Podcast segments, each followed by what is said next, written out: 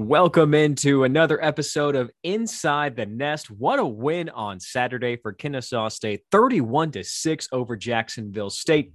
Barkley Miller, Brandon Sutton, Jordan Griffith, and me, Nolan Alexander. We're going to break down that victory and then look ahead to the start of Big South Conference play as the Owls take on Hampton University this Saturday. We'll also be joined by offensive lineman Zion Katina later on in the podcast. Jordan will have the Big South Blitz, and then we will see if Barkley Miller can get his second win. Brandon's going ahead and saying no. We, we think it's a no. Peace out. Nope, it's not happening. Not today. haters. A bunch of haters, man. Well, it's all coming up next. Let's go ahead and get started here on Inside the Nest. Welcome into Inside the Nest. Here's the podcast crew Barkley Miller, former Owl defensive lineman, Brandon Sutton, former Owl offensive lineman, Jordan Griffith, current Owl intern on the Owl Radio Network, and I'm Nolan Alexander, voice of the Owls. Okay, guys, going in, we thought the Jacksonville State Kennesaw State game was going to be chapter three of a thriller, another close game that was over with early. Not to say Jacksonville State didn't have its chances, but without a doubt, the best four quarters showing that we've seen from Kennesaw State football this year in all three phases offense, defense, and special teams for the most part really took it to JSU. And there is no doubt who was the better team at Fifth Third Bank Stadium on October 2nd. And yeah, Nolan, you're you're 100 percent right. That was that was a great showing by all three phases of the Kennesaw State team. Um, Saturday, it was Jacksonville State was not ready to play. I, I don't know what it was. The offense looked looked. I'm not gonna say bad, but they just looked like they couldn't get it together. They, they just a lot of people weren't on the same page. Uh, the, the, quarterback Zyke uh, Zerrick Cooper, he did everything he could to keep this keep that team in the game. They were able to make plays, but they just were not able to do anything in the red zone throughout that entire ball game. Yeah, Brandon. I mean, it, it was dominating fashion from the offensive side of the ball to the defensive side of the ball. I'll tell you what was most impressive to me was just how well both of the lines played on each side. I mean, they dominated the line of scrimmage defensively and offensively. They got after those guys, and those, those aren't any slouches over there at JSU, which was so shocking to me. I thought it was going to be more of a fourth quarter brawl, and then you know more towards the end of the third, early fourth, it was whenever Kennesaw's depth was going to kind of show, and then the triple option was going to kind of was going to take advantage. With that being said, that's not what we saw at all. I mean, it was it was on site for the offense. Those guys were rolling early and often. It was nice to see the B back was working. You know, X Man was getting it to the pitch. It was total domination is the only way to really describe it. And man, I'm glad I was there to watch it. It was nice. and, and, it was really nice just to see how Coach Chestnut was able to mix up the play calling on Saturday. He was able to hit a lot of stuff from the B backs, a lot of stuff from the slots, and then we were able to get into that passing game like we talked about a little bit earlier uh, last week. And it was it was really great to see for this offense, showing that we're still building, just uh, incremental improvement, as Coach Chestnut would say. But we're still building to put on put together a great product here that's going to show up and last last throughout the playoffs yeah, week by week, it's a different team, which is nice to see. They're getting these kids are getting better. They're getting more used to running the offense. And going back to what you said, man, talk about a way to open it up. Open it up with a with a drop back pass, man. It got everybody shocked. It, it was it's it's fun to see stuff like that, though. You know, and I think that definitely threw them off guard. They came out in that 50 defense. They switched to the 4-2-1 a little bit after they were getting um, gashed with that, and it seemed like they did not have an answer for Coach Chestnut's offense on Saturday, man. Yeah, I would say the one word I don't want to add too much because you guys made a lot of good points was comfortable. And Kennesaw State was comfortable in everything that they did on both sides, and that is not what we expected at all. We expected it to be a very uncomfortable, a battle from both sides, and it just felt like Kennesaw State did whatever they want to do. And again, give credit to Kennesaw State as much as I'm surprised that that happened from Jacksonville State. That that uh, game played out like that. But once again, uh, Kennesaw State got they were comfortable. They did anything that they wanted in that game. Y'all spoke about how well both sides of the line played. I think this stat speaks to it perfectly. The difference in rushing offense. Now, typically, Kennesaw State's going to outrush the opponent by you know at least 100 yards. That's somewhat of a given, no matter how much the other team rushes. 271 271. Outgained JSU rushing by 200 yards. And guys, back to back games, Kennesaw State has given up a minuscule amount of rushing yards 67 against Wofford, 71 against Jacksonville State. And I think there's there's two plays that kind of even it out for me. One, the long run by Josh Samuel, uh, give him credit for JSU and give Spotsville credit for tracking him down.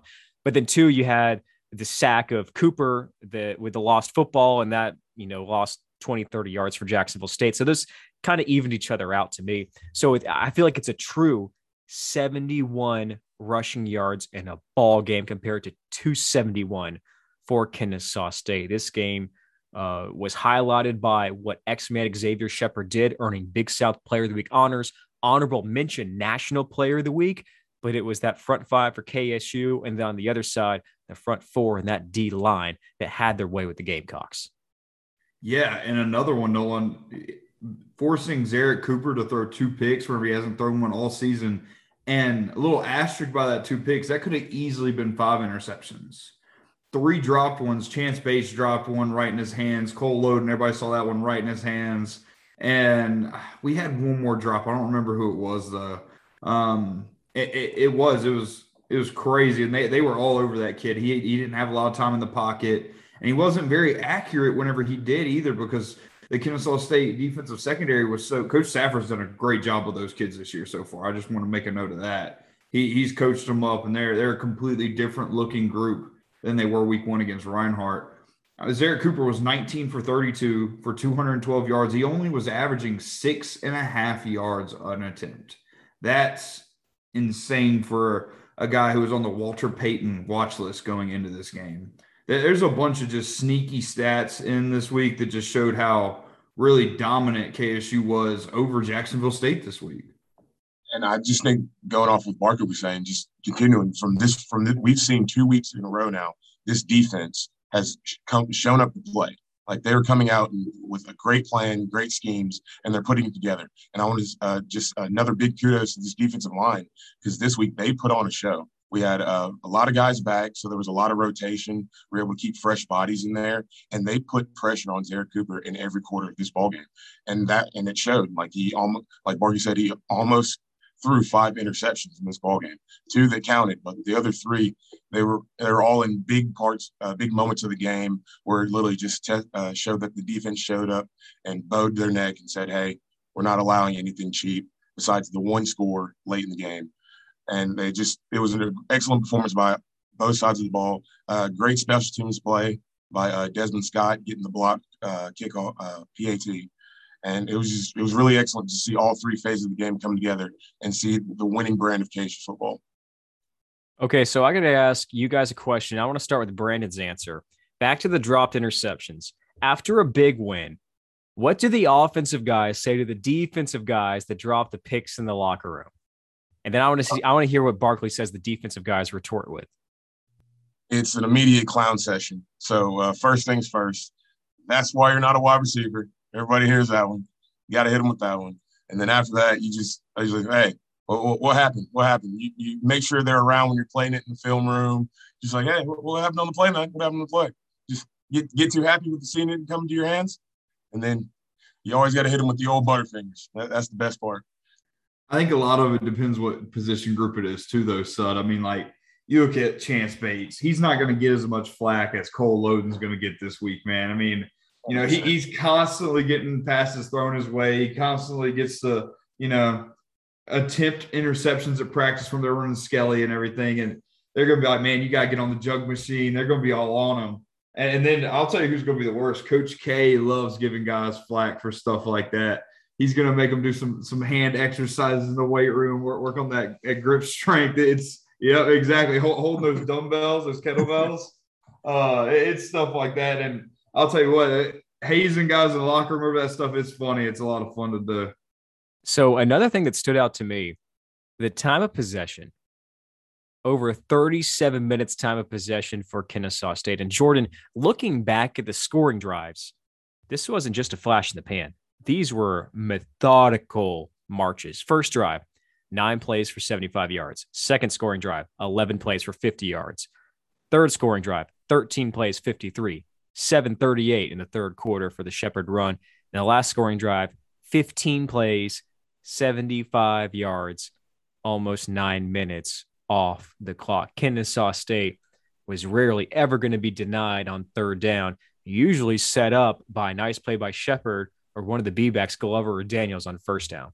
Yeah, and you said it all pretty much. Xavier Shepard had such a game. I know you guys probably got his stats right there with you. And he just has changed so much throughout the season. And it's just, it's crazy to see the maturation that he's been able to have in this triple option. But once again, Kennesaw State was comfortable and everything that they wanted, they had. And again, there wasn't a single third down, at least in my mind, where I was thinking, yeah, they're not going to be able to get this one.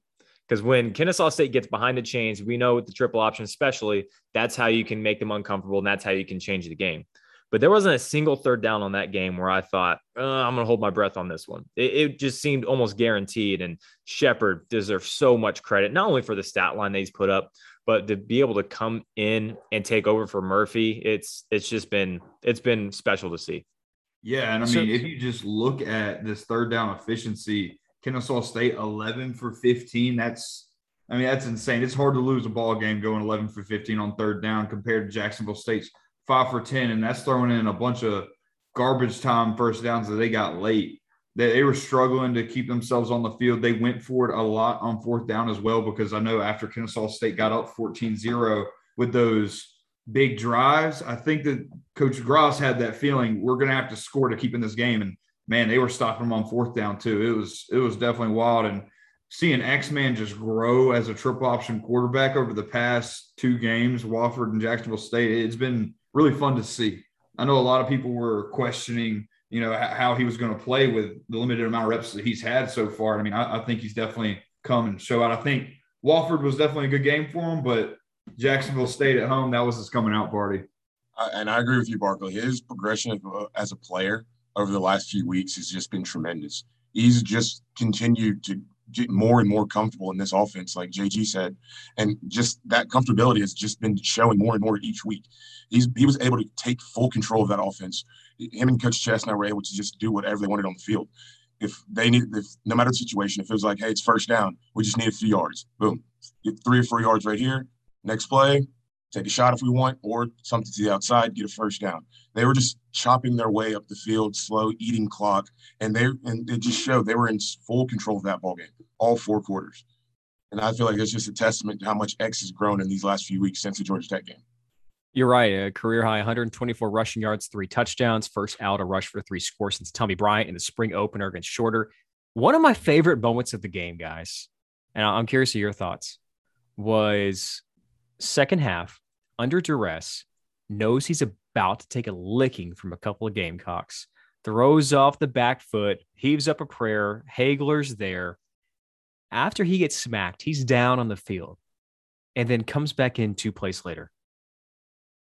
That impressed me greatly. How did y'all feel about X going down, banged up a little bit, coming back in, and then leading Kennesaw State to another scoring drive?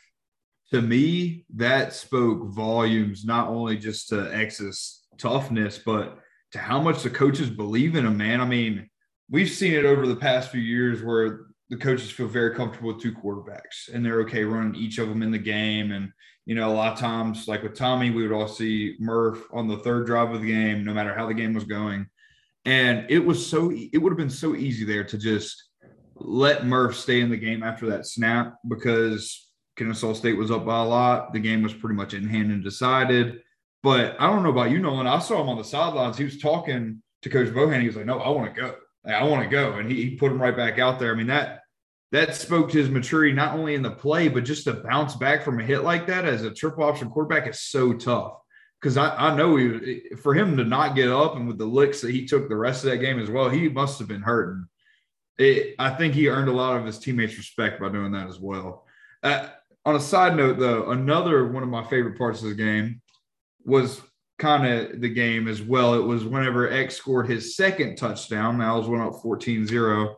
And my buddy here, Nolan Alexander, had personally one of my favorite calls that he's given. We're about to go into a break, and he hits him with a X gonna give it to you, and we're gonna see you on the other side of the half. That was that was pretty awesome. That's me and Brandon were talking about that after the game.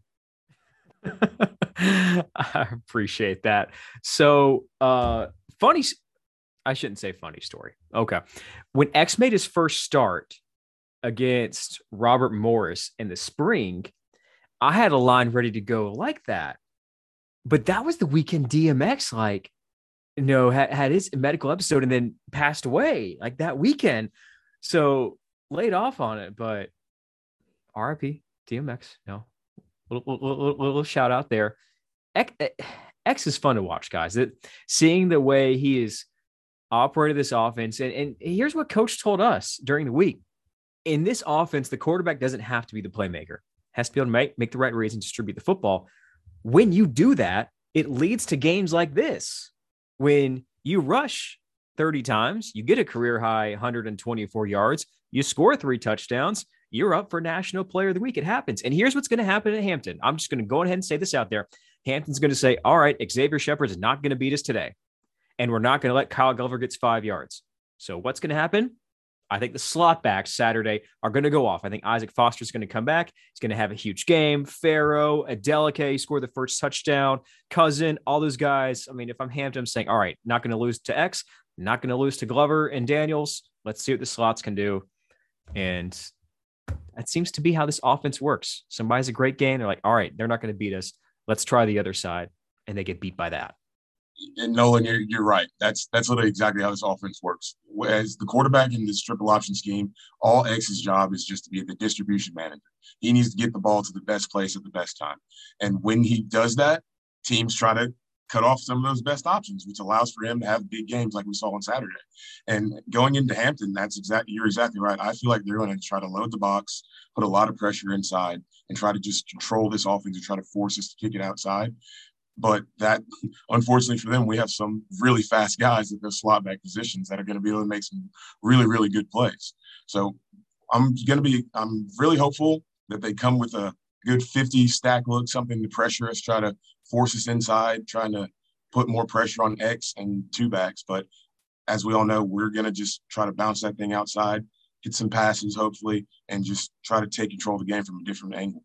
Yeah, I, think I agree with everything Brandon said. That's the reason it's the triple option, right? You take away two, you're still going to have one open. And that's a point of the triple option we haven't really seen just shine yet this year is the A backs. I mean, we've seen glimpses. We've seen Nykeem, we've seen Mike Mike, we've seen Adeleke, all those guys break off some big runs, but not anything like we've seen in the past, especially 2019 and 2018 with Darnell and some of those other guys just kind of taking over the game. Haven't seen that yet this year. And I think it's because that's a part of the game that these teams went into this year saying that they wanted to cut that off, seeing the past success. And that's where we've seen the likes of Kyle Glover, Preston Daniels have giant games. And now we've seen Xavier Shepard step in on that role and have a big game as well. Yeah, I think uh, I think we said this on the radio call as well. But I mean, you guys wouldn't know Barkley and Nolan big time in us on TV, but uh, is that Isaac Foster two two carries for six yards, and they did all this without him. That that's what's so impressive to me is that coming into this year, obviously Foster's the guy. He's probably one of the best players on the team, athletic wise at least, and they're able to score this many points, have this many yards on the ground, and him not be a contributor in that game. That says a lot about just the talent that they have. And again, X, he's doing it, man. He's doing everything that he needs to, and uh, especially bouncing back off that off the Georgia Tech game, Wofford amazing game, and now Jacksonville State. I mean, he's just at another level right now. Well, we look forward to watching X and the Owls this Saturday against Hampton. Kickoff is two o'clock against the Pirates to begin Big South play. We'll have it for you on the KSU Owl Network. You can listen on the brand new KSU Owls app, ksuowls.com, and on TuneIn. This is a different Hampton team than what Kennesaw State saw back in 2019. The Pirates come in two and two on the year. They just had the Battle of the Bay for the first time in four years, a rivalry game against their old MEAC foe, Norfolk State, went to overtime. The Pirates lost to the Spartans 47 44. There are playmakers on this Hampton side. Get ready. Jett Duffy in that game against Norfolk State, four touchdowns, 370 yards. Receiving wise, Jadakis Bonds, six catches, 155 yards, and two touchdowns. So offensively for Hampton, it's going to be another test for this KSU defense. Can the Owls do what they've done in back-to-back weeks, shut down opponents, take away the run, force them to pass, get after the quarterback, and make that extremely difficult? I think yes. I think not anything against Hampton. You're right. This is a completely different Hampton team. They've done a really good job with that program up there, building it up. I just think that they have a few more steps to go before they're all the way there. And the way that Kennesaw State, the defensive line especially, has played against the likes of even Georgia Tech, I think just shows how talented and deep these guys really are. It's going to be so tough. And I think if I was Hampton, that would be one of my biggest points of emphasis this week at practice is we have to win up front with our offensive line. We can't let the likes of Tyler Moore, Desmond Scott, Kelsey Allen, all and everyone else get after our quarterback, stop the inside run, take, you know, just really tie their hands and make them one dimensional. So I think that trend's going to continue. I would be very surprised if it didn't this week. Um, but hey, this is college football in 2021. It, anything can happen. And you know, as they say, that's why you play the game, man. But um, I'm really excited to see just how how Coach V is going to come out with this scheme for this team. That seems pretty air happy, so they're going to try to chuck the ball down the field pretty often. So coming off the Georgia Tech game, where they were uh, a pretty, I'd say, a pretty pass happy team, but they they weren't really able to get too many deep balls on us, and we were pretty and we were pretty much able to control a lot of stuff going on. So I feel like coming into this game, this is where we're going to have to try to take another step forward in our pass defense. And I think that's just going to be uh, another key thing that we're going to need going forward in this season, getting ready to play more and more teams uh, down the road. So I, I think this weekend is going to be a, a, really great learning lesson and opportunity that I think the Owls are going to come ready to go for. Yeah, and I actually look at Hampton a lot like I kind of look at Gardner Webb. And again, not I don't want to take anything away from the Pirates, but it just seems as though there's certain opponents where they can put those points up, and then there's certain weeks where they can't. And Gardner Webb, they did that last week against Monmouth. We saw that. It, I'm not sure what's going to happen. That's again, that's why you play the game. But I would be shocked if Kennesaw State doesn't have a repeat of what happened last week in terms of the offensive and defensive line play. Any concern from you guys of playing a huge game at home against Jacksonville State, game that's been circled for a while, and then going on the road to a team that you beat a couple of years ago? Yes, I think that that is probably going to be the main concern from the coaching staff this week. Me and Brandon got to experience a few of those while we were at Kennesaw State. I remember coming off of a big win in 2017 and then going to Alabama State, who was supposed to not be a big opponent. And I mean, Sutton, we were there were three plays that Alabama State could have easily won that game and upset us that year. And that that was a team that made it to the quarterfinals of the playoffs. Very talented. So easily to come off of such a high in a rivalry game like Jacksonville State, and then go to an opponent that, like you said, you didn't play them last year. It, and, and everybody hears the talk, eh, but the coaches are going to keep honing in on these guys of this is a different Hampton team. These guys are more talented this is their Super Bowl. They want to beat you. You know, I mean, it's stuff like that that makes you really motivated to get out there and not let the upset be pulled. And uh, I personally knowing Coach Chestnut and what he tries to instill in these guys is the next game's the biggest game. We've heard it from Coach Bohannon, and and I, I know from from an offensive perspective, he's going to go into this game saying, "Hey, this game's the most important because it's the next game, and we're going to go into this game we're zero and zero right now. This is the start of Big South play. Uh, everything before this has no meaning because now this is where you get your conference championship. If you want to go into the playoffs, the best way to do it is to win a conference championship. This is where that starts. So Saturday is the start of a brand new season. Everything before this, hey, good job, but it doesn't matter anymore. Today is the start of the new year. So they're going to come. They have to come with that mentality all week, be ready to play, and just do everything they can to get ready for the beginning of the rest of the year. Yeah, I guess I can't t- attest to exactly how much it's going to matter, but I think there's it's worth noting that they are coming off of a very emotional game against Jacksonville State. I think the part about that that's worth noting the most is that they were coming off of a bye week the week before. So we had two full weeks to get excited for Jacksonville State. We had two full weeks to hate Jacksonville State to get all that that aggression out and again, it, it might not matter in the end. Uh, I, I never played football at this level, obviously, so I wouldn't know, but it's worth saying something about, I think.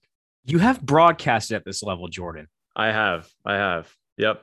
Well, guys, we look forward to it. Two o'clock kick. You can tune in at 120 for the KSU countdown to kickoff presented by Ingles and the KSU Owls app, KSUOwls.com, and the TuneIn app. Watch it on ESPN3, two o'clock kick, Kennesaw State at Hampton. If you are planning on making the trip to Hampton, please be aware of policies regarding attendance, COVID 19, and vaccination at Hampton University. This is a Hampton University policy. This is not something in the Big South that we'll, we will see in other programs and universities that are road games this year. But please familiarize yourself, hamptonpirates.com. And it's the first thing up there football game day protocols update dated on September 23rd.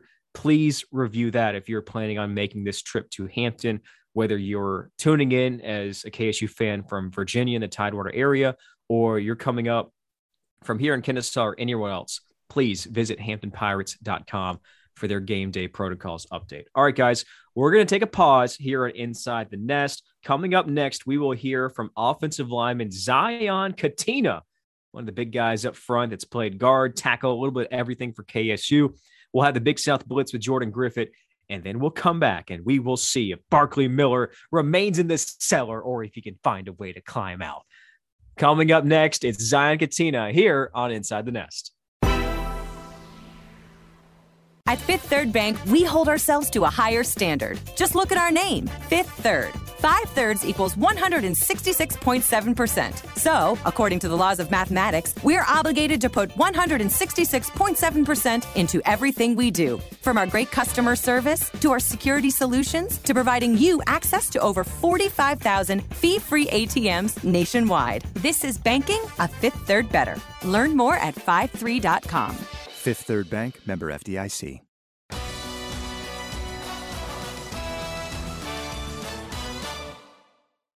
It's our pleasure to be joined by offensive lineman Zion Katina here on Inside the Nest as the Owls celebrate their win for Jacksonville State and are looking ahead and practicing for the Big South opener Saturday at Hampton University. And Zion, we've known you in the past as an offensive tackle. This year, you've slid inside and played a lot more guard.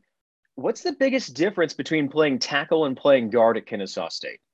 Uh, well, a lot of it is it's a lot of the same stuff as far as uh, fundamentals, but just being one one more gap inside. Um, when I first moved over, I didn't I didn't realize just being one more gap inside makes a lot. Of, it looks a lot different than it does being out there on the end. There's a lot more uh, uh like combo work with uh, with the center and with the tackle you know when when you're outside there's there's a lot of stuff that you're kind of doing on your own. But what I've I've learned a little bit being on the inside is you're you're working with with other people a little bit more. Um, so that's good. Uh, I've enjoyed it so far. I don't really have like a preference. Uh, I just knew going into the season they said they they may have to move me around a little bit. And so yeah it was uh, some fun. I've I've never played guard in my life. I've always been uh, at tackle. So it's it's been it's been new and it's been fun and I'm sure it's giving you the opportunity too to help out whoever's playing at tackle, whether it's Dawson or another veteran guy and Matt Olson who's coming back from injury, of uh, sharing your experiences. And I don't know, is there times where you have to help and check some calls too, depending on who's over there? Yeah, it's it's been fun because uh, you know recently or in the past couple of seasons, those two guys have been in at guard, and I've been at tackle. So I've been kind of helping them out at tackle, but at the same time, they've been helping me out on the inside. So it's it's been good. Uh, it's always good to have guys that can play multiple positions, uh, just helping each other out. Uh, but yeah, it's it's been good. I've been able to. We we've been locked in on the same page so far, so uh, it's been good. So I was speaking yesterday with Michael Goss, our sports information director for football, and he said yeah, the first day I came in to Kennesaw State, I'm sitting on the couch and there's this guy and he's got long hair and he he he taps me and he goes, Hey, I lost 13 pounds today. I almost passed out at practice. Fast forward now, that's you. Uh, where are we sitting weight wise? You're not losing 13 pounds anymore, are you? No, that was uh I I remember that. That was uh during fall camp when you know it was as hot as could be. Um we we were taking taking weights every day, and uh, depending on how much you lost at practice, you you had to put a certain amount back on, and that was that day was the most that I I had lost. But no, I'm I'm back up where I need to be. I'm I'm holding pretty steady right now since the season's gone started. But yeah, during during fall camp, uh, the the numbers were were fluctuating quite a bit. uh, we spoke earlier here on Inside the Nest with Barkley and Brandon, and they talked about during fall camp of how you look at food differently because in the same situation, you lose a certain amount, and you have to go put it on afterward. What did you do in fall camp for the time that you lost weight to have to go back and try to put it on? I mean, it was basic. Yeah, when when you're in camp, like you're not really eating because like you're hungry. You're eating because like you're trying to fuel your body, being able to go for practice, and then after practice, you're trying to refuel, making sure that you can get back where you need to be in order to wake up the next morning and and go to work again. So you know we've we've been blessed to be able to have a JD's barbecue. They they they cater all of our meals during camp, and they do a good job of uh, keeping us fueled. But yeah, especially during camp, it's like a it's just it's a fuel thing. Like I'm not always hungry in the morning, but I know that like I gotta eat if I want to give myself a chance at practice.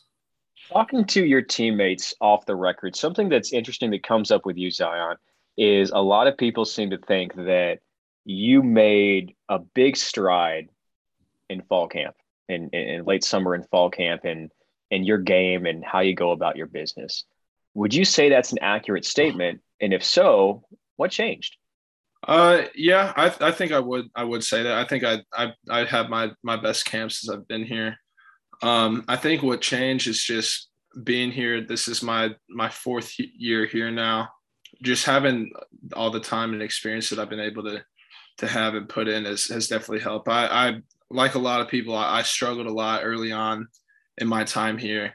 Um, but as time has progressed, you know, I've, I've progressed little, little by little every year. Uh, but I, I, would definitely say that I've, I've probably made my biggest jump over, over the summer and, and fall camp. It's been fun to watch you and the rest of the offensive linemen really get after Jacksonville State, got after Wofford a couple of weeks before, and see that progression as the young season has gone on. In what ways do you think this offensive line group is one has grown so far this year? Uh, well, one, I think we're we're starting to get a groove uh, just with having some of our personnel back. We've we've been pretty banged up early on in the season at, at all positions, but but at O line, and we're we're now starting to get a consistent group of guys out there together, which I think is important just to have the chemistry um, just getting in rhythm together. Uh, but yeah, we're gonna just we're gonna continue to go out to work, try to continue to build on that uh, as we go and start this conference play this week. Let's dive into this offensive line room. Okay. What are the roles and what are the personalities? I think we know Jake Lassiter and and where he stands is a bell cow of the group and seems to be a funny guy when you run to, into him off the field, always in a good mood. But one that can also get in there and, and really rally the troops. How about everyone else? You, Nanafabu, Dawson, Olson, Jackson, some other names too. Take us through these roles and, and who's who. Yeah. So like like you said, uh, Jake is he Jake is definitely like he's the he's the leader of the group. Um, he's like a 10th year senior. He's been around doing this for a long time. Um, and he comes out to work every day and he, he tries to bring the rest of us along with him. Terrell Paxton is by far the funniest guy in the group. Arguably, I'd say Terrell Paxton might be the funniest guy on the team. Uh, he always he's always positive, always got good energy. Uh, is always lifting people up. Will Will's another guy. Uh, he's been here a while now. He's also kind of part of that that senior leadership. Um, he's he's played a lot for us, and a lot of guys look up to him. Uh, Matt Olson is everyone loves Matt Olson, but Matt doesn't talk like at all. He's a very quiet guy, keeps to himself. But you know, when when he's got something to say, everyone everyone's always listening to what he's got. Um, James Dawson, I love James Dawson. He's a really good kid. Um, he's going to be a really good player for us. He's just he's he's like the rest of the, the young guys right now. You know, still trying to find his way but he's going to be he's going to be a really good player in time. And then your coach, Coach Chesnut, the offense coordinator, offensive line coach. For someone that it just tunes in on Saturdays, watches the game, and doesn't see or, or know a lot of the assistant coaches outside of Coach Bo, how would you describe Coach Chesnut? Uh, he's intense and very intentional about everything he says and does. A lot of people probably only see him at practice or in games. He's, like I said, he's very intense. Everything he does is for a reason. He's a little intimidating on on the field, but a lot of people don't get to see him off off the field. He's a great guy, great coach. He he cares about all of us. You know, he's all, him and Coach Cook are always checking in, seeing how everyone's families are doing, asking if anyone needs anything. Uh, he he's he's really fun to be around off the field. He is on the field too, but he's he's on on the field. It's it's business. It's time to work. He's gonna let you know what you need to know. Um, but it's all it's all for for the success of the team and uh, for us players as individuals as well. Yeah, I know this summer he took turns with different position groups, bringing them over to his house and having uh, fishing nights out there. Did, did, you catch anything when you went over this summer? I did not catch anything. Uh, we only had a few guys catch catch some when, when when my group went out, but I, I unfortunately was not able to, to snag one joined by offensive lineman Zion Katina here on Inside the Nest, getting ready for Kennesaw State and Hampton Saturday with a two o'clock kick. Okay, Zion, offensive linemen dream about at some point touching the ball besides the center, you know, so getting that right. chance to scoop and score, or maybe it's something crazy where you get a tackle, throwback pass. And, I mean, you got really got to be in, in, talented and be in, in, in good tune with the offense coordinator for that to happen. Right. Um, there's chances, you know, going downfield, throwing that game-winning block to spring along touchdown. I mean, there's there's lots of things offensive linemen can dream about and doesn't always get to happen. Mm-hmm. What's your dream play? Uh, I would say me, me and Jake joke joke a lot about this one with uh, Coach Chesson and Coach Cook is uh, like like he said like uh, like a tackle throwback kind of play. We actually we we ran we ran one year before I got here, like in 2016 or something like that, and it didn't work. Um, but me, me and Jake always bring that up to Coach Coach Chesson and Coach Cook, like, hey, like we got different personnel now. Maybe we should try it again. uh, I don't see that happening, but it, that would probably be my my dream play. How far can you throw it? I don't know, probably like 50, 60 yards. I don't know. Okay. How far can Jake throw it? further than me. Jake's got a good arm. Jake Jake's got a good arm. He can he can throw it. We'll have to go out there and uh, test out the arms one day and have an yeah, offensive lineman sure. throwing competition. Yeah, for sure. Well, Zion, thanks for joining us today on Inside the Nest. Uh, give you an opportunity here at the end if there's anyone that you'd like to shout out, whether it be a, a coach, a teammate, a family member, a fan, friends, anyone that you'd like. Yeah. Uh, first, thanks thanks for having me. Uh, shout out my my boys on the O line. Shout out my family back home. Love you guys. Miss you guys. Well, Zion, thanks for joining us and best of luck against Hampton this Saturday. Appreciate it, man. Thanks for having me. Today tastes like movie night. Okay, whose turn is it to choose? And everyone's favorite hit pizza and Coke. Today tastes like front row seats for all like cushions and popcorn, and counting the seconds. Pizza's here. Today tastes like a slice of the action. Hey, hit the light. Like we belong here and now. And it never tasted this good. Coca Cola. Together tastes better.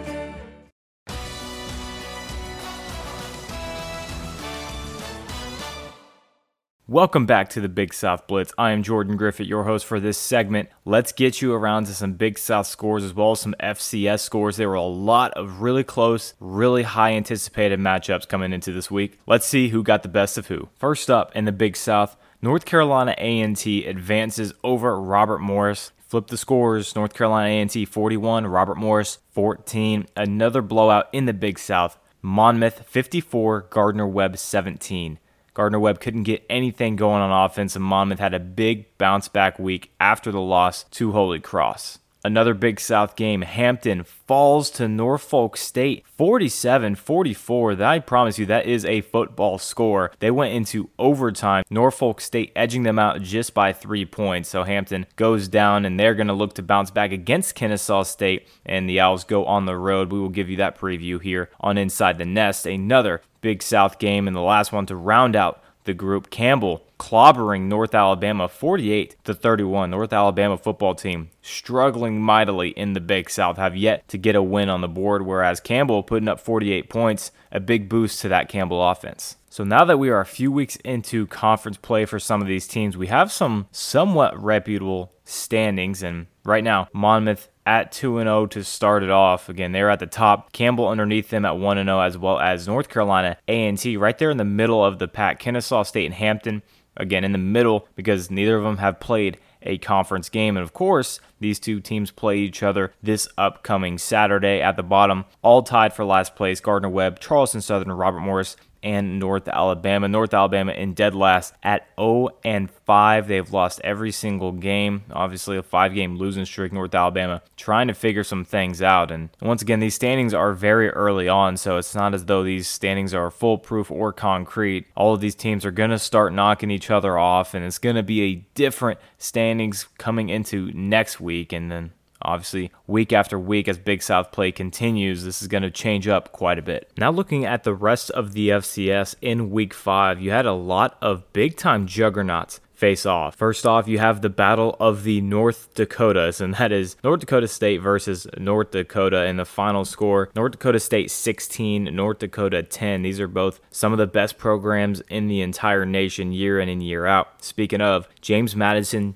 squeaks by New Hampshire 23 to 21. New Hampshire, a team that was receiving votes in some of the polls, certainly going to be getting more of those votes this week. I believe James Madison was favored by 20 or more points, and they squeak a two point victory out over New Hampshire. And now, one of the most highly anticipated matchups of the season Sam Houston State versus Stephen F. Austin. The battle of the Piney Woods, or so Nathan McCurry likes to call it. 21 to 20 victory. Sam Houston State over Stephen F. Austin. The defending national champions continue their unbeaten season. And then another one to round out the notable FCS scores. Eastern Washington edges out Montana 34 to 28. Eastern Washington, one of the most prolific offenses in the entire nation. They are looking really good this year. Again, a 34 28 win over a top ranked team in Montana. And that is going to do it here on the Big South Blitz, the who's who of the FCS. A great week for FCS college football, not only in the Big South, but just around the nation. All the juggernauts playing each other. You had some Big South teams go down and some standings finally carved out. I'm Jordan Griffith with the Big South Blitz. Let's get you back to Inside the Nest. We know you're concerned for your health, but rest assured, we are here for you. Our hospitals, health parks, and offices are open and taking every safety precaution so you can get the care you need. Wellstar, more than healthcare, people care.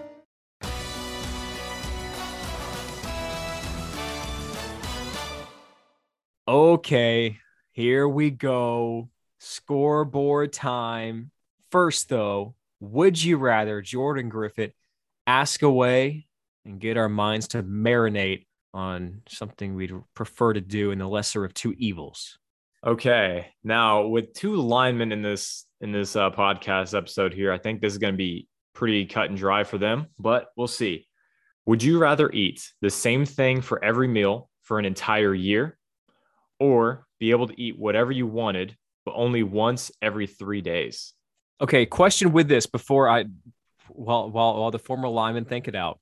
Are we nutritionally satisfied once every three days, or are we like really hungry in the time in between? Are you asking me? Yes. I don't. I mean, yeah, I'm sure you're not going to be very happy in between the days because you can only eat so about two and a half times per week on average. So pretty much twice a week you can eat anything you want those two days, but that's pretty much it. Okay. That's it. That okay. that's it. But again, you have that third day that kind of bleeds into the next week, but it's pretty much two days a week. Well, I know what Brandon's gonna pick, but uh, and I think I'm gonna go with him on this one. I I couldn't eat the same thing every day for a year. I mean, I guess I could, but man, I, I'd be as miserable as I would be waiting to eat whatever I wanted every three days. So I'm gonna go with waiting to eat every three days and eating whatever I want. And I, yeah, I agree with Barkley. That's that's exactly because I I would if I'd eat the exact same thing every day, I'm going to start having JD's flashbacks, and then I'm going to go on a rampage. So I would much rather just wait. See, I to- thought I, I thought you guys were going to go with the guaranteed food. I mean, I mean, you guys are going to be st- you are big guys. I, I, I, don't know if you know that, but you guys are big guys. You you're going to need the food, right? Look, look, Jordan. Uh, my mind went exactly where Brandon's did. JD camp flashbacks. JD's makes great barbecue. Everyone likes it. Everyone gets excited to eat it until you eat it every day for three weeks straight. And they're mixing it up too. I'm talking about like we're, we're not just having pulled pork, like they're making breakfast and all this other stuff, but it's just once you eat just that same profile for that long, you you you are so miserable. Like I, I, I couldn't do it. I, legitimately after uh, I stopped playing football at Kennesaw, I didn't eat any barbecue for probably three years. I mean, it, it changes everything, and that's not a shot of JD's. They make great food. It's just, man, doing barbecue every day for three weeks for three years was it was tough.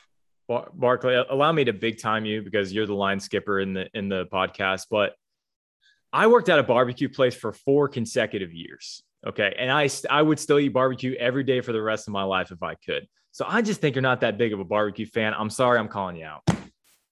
Okay. In, in his defense, JG, in his defense, have you ever had to show up for a meal, step on a scale, someone look you in the eye and say, You lost eight pounds? You need to put that back on in food before you leave every day. No. And, okay. and guess what you do? You turn around and you go eat and you eat and then you step on the scale and you're only one pound down, and then you just go drink a lot of water. It's look, man, it, it changes your view of, of food. I'll tell you that. Okay, all right, I, I respect that part. I, I, still think he's not as big of a barbecue fan as you and I are, Jordan, which is fine. Eh? To each right. their own. I'm going to go with whatever I want once every three days because I would I would love that. It gives variety in my life. I think my stomach will adjust. It's going to shrink. I'll drink a lot of water. You know, there's lots of benefits of fasting. That's going to be my answer. If I had the same thing over and over again, eventually I'm just, I'm not going to eat it. And I'm going to end up eating once every three days. So I might as well have my choice of what I want. Yeah. See, again, I'm I'm gonna I'm agreeing with you guys. I'm actually on this side as well. Uh, I mean, I eat almost the same thing. Every, I mean, look at my bank account. I have ramen noodles in my in my pantry, Velveeta. I mean, come on, I'm eating the same thing just about every other day anyway. So I'd rather have the variety. Hey, we feed you on Saturdays. Yeah, hey, exactly. Saturdays, like yeah, that's that's what I'm looking forward to. I'm some something that tastes different. But um, I, I can withstand not eating, and I, that's why I'm surprised that Sutton and Barkley went the other way because I thought they would take the guaranteed food. But yeah, I, I I could go without eating for was that four days on the week or five days on the week. I think I think I could deal. Okay, Jordan, since you're going to be producing this episode, we're going to take a little little pause right here, let people in on uh, a, a radio secret. I'm going to ask Zion this when we record our interview with Zion. I'm going with the first one then. Just one one meal. I mean, you got to stay fueled, you know. I, I'll, I'll just go with with one thing every day for the rest of my life. All right, let's uh let's recap the scoreboard. Uh, let's get to Barkley last because that's where he'll stay. Nolan, what do you got? I got two. Nolan two and and Sut with two as well. Okay. So would you What do you have, Jordan? I have I have two. I should have two. You have two. Okay, we all have two, and then Sea Dog and X have one. And me. Oh yeah, Barkley. Asterix. I forgot. Asterix. Yeah. Huh? Hey, bring them all on. Everybody can join me with one. the number one fact or fiction: Australia has over ten thousand beaches or that the so called funny bone is actually classified as a non essential tendon. The funny bone thing is true and the beaches is false. Okay. I'm going to ask this because this has been debated over the past year. What is essential and what is non essential when it comes to tendons? How is there a non essential tendon? I'm with Nolan. I feel there's there's something funky going on here. I I don't know. Uh, I just I I just put the fact or fiction on the paper and I just asked I just asked the questions. I feel like something that's essential and non-essential when it comes to body anatomy is highly subjective, Jordan. I don't know what you expect from me. I'll give Jordan this. This is a tough one, man. Can you repeat the one about Australia? Australia has over 10,000 beaches, or that the so-called funny bone is classified as a non-essential tendon? All right. So I, I know y'all are waiting because y'all are gonna make me go first, so I can just go into chronology. Of course. So I'm gonna go ahead and get this out the way. From what I remember in the little bit of nursing school I was in, the funny bone isn't a tendon, it's a nerve. So I'm gonna say that's fiction and that the Australian beaches one is true.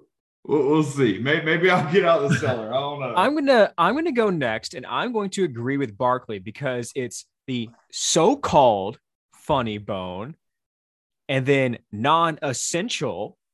Th- th- There, there's too there's too much questioning involved there. Australia is a big continent that I don't think people realize how big Australia is. Like if you go visit Australia, it's not like, hey, I went to Australia for a weekend, saw the whole thing. No, it's it's it's it's large. So I think there's room for 10,000 beaches. Yeah, I'm going to stick with it. I'm going to agree with Barkley. Let's see if this is a Oh, massive mistake. or Man, not. here we go. Sorry, fans, but I'm sad to say it. I also agree with Barkley for some strange reason. wow. I know, I know, but my reasoning is mostly because, like, okay, I know nothing medical. Everything I know is everything Barkley tells me. So, but a non-essential tendon, like, that just doesn't sound right. Like, I mean, I'm sure there's something in there, but it just doesn't sound right to me. So, I- I'm gonna have to agree with, the guys right now. So, so you're telling me if everything medical that you know comes from Barkley, when you guys were playing, you go to the sideline holding your arm, and he said you strained your Adam's apple. You believe that? Nine times out of ten, Well, the knowledge I needed. well, guys, uh, you sniffed me out on this one. You all got it right. Yeah, yeah. You know what? Uh, I think the non-essential thing. I tried to throw that in there to give it some more, you know, some gravitas, and it didn't work. It, I, I tried to add some more, some more oomph behind it, and uh, obviously you guys sniffed it out. I'm ashamed. Uh, I am uh, going going over three like that's kind of tough. I probably won't be able to sleep tonight. Ooh. I'm out the cellar. I'm out the cellar. Barely, barely. I answered first. How's that barely? Y'all followed my lead. Am I tied So that means- Barkley? Yeah, so that means Sutton and I are in the lead. Let's go, Brandon. Let's do it. Just can never let Barkley get close to us. Just Y'all, gotta keep. y'all just keep following my lead. I'll lead us all the way to the top, guys. Don't worry. I know. I'm not never- trusting that. I know never to sneak anything medical past him. I know you went to nursing school. Non-essential tendon. So, that, Well- so you just put non-essential in there. So there, there's no classification of essential and non-essential tendons. I want to be clear. I completely made that up. Okay. Yes. See, I was right wasn't- I was right in even- thinking. I, I Hold on. Hold on. Let, let me look up and see if the humerus is uh if it's a nerve is, or it is a nerve. It is a nerve. It is a nerve. You are you are right. Humorous. nice. Slip that one in there. But yeah, you don't know that's what it's called. Oh, now you're trying to big time us with knowledge. It is. It's a radio nerve. I was right. Look at me. It's yeah, I know. You you, Yeah. you did sniff me out. And see, I wanted I would rather you have gone last because they would have already picked, and then you would have been the only one that was right. And so I would have gotten at least some pride. And now I've been stripped of all of that. Look, I'll give you this: ten thousand beaches in Australia. Like Nolan said, it is a very big continent that people don't give credit for. But I mean, that just sounds like that's a lot of beaches. I know everybody knows, like you know, Sydney and Bondi. Bondi's a famous beach there, but I, I didn't know that it was ten thousand. That's pretty impressive. I'm looking up stuff on tendons. Hold on. If No there one wants to know is there's essential or non-essential tendons. I hope somebody doesn't in- injure an essential tendon this weekend. Yeah. the the announcers jinx coming to play again. hey, we look on ESPN broadcasts, right? We're we're neutral. We're we're down the line. Threw it out there about Cooper hadn't completed a touchdown pass, and you know didn't didn't get the broadcasters jinx jinxing the guy. Turned on fire touchdown pass. So credit to him. But hey, this this broadcaster's jinxing may be fading away because I think that's like the second or third time this year that I haven't jinxed someone on right before. So I, I think it maybe it's maybe it's becoming non-essential. Ooh, non-essential broadcasters jinx. I like it.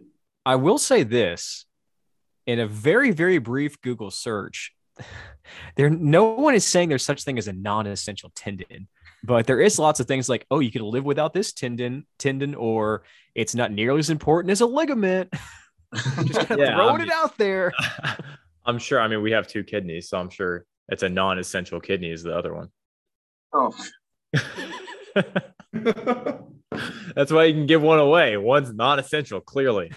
oh man. I'm I'm gonna trust my opinion over Barkley's medical facts from from school. I understand your logic for not trusting the guy, but ah, Well, medical not- knowledge. ah, dude, now I have no credibility because now I'm tied with the guy. Can you bel- you know how this feels? Not only did I go over three, but now I'm tied with Barkley Miller. Dang right you are. So Yeah. not only do you listen to Inside the Nest to learn more about Kennesaw State football, you learn facts about space. You learn about anatomy.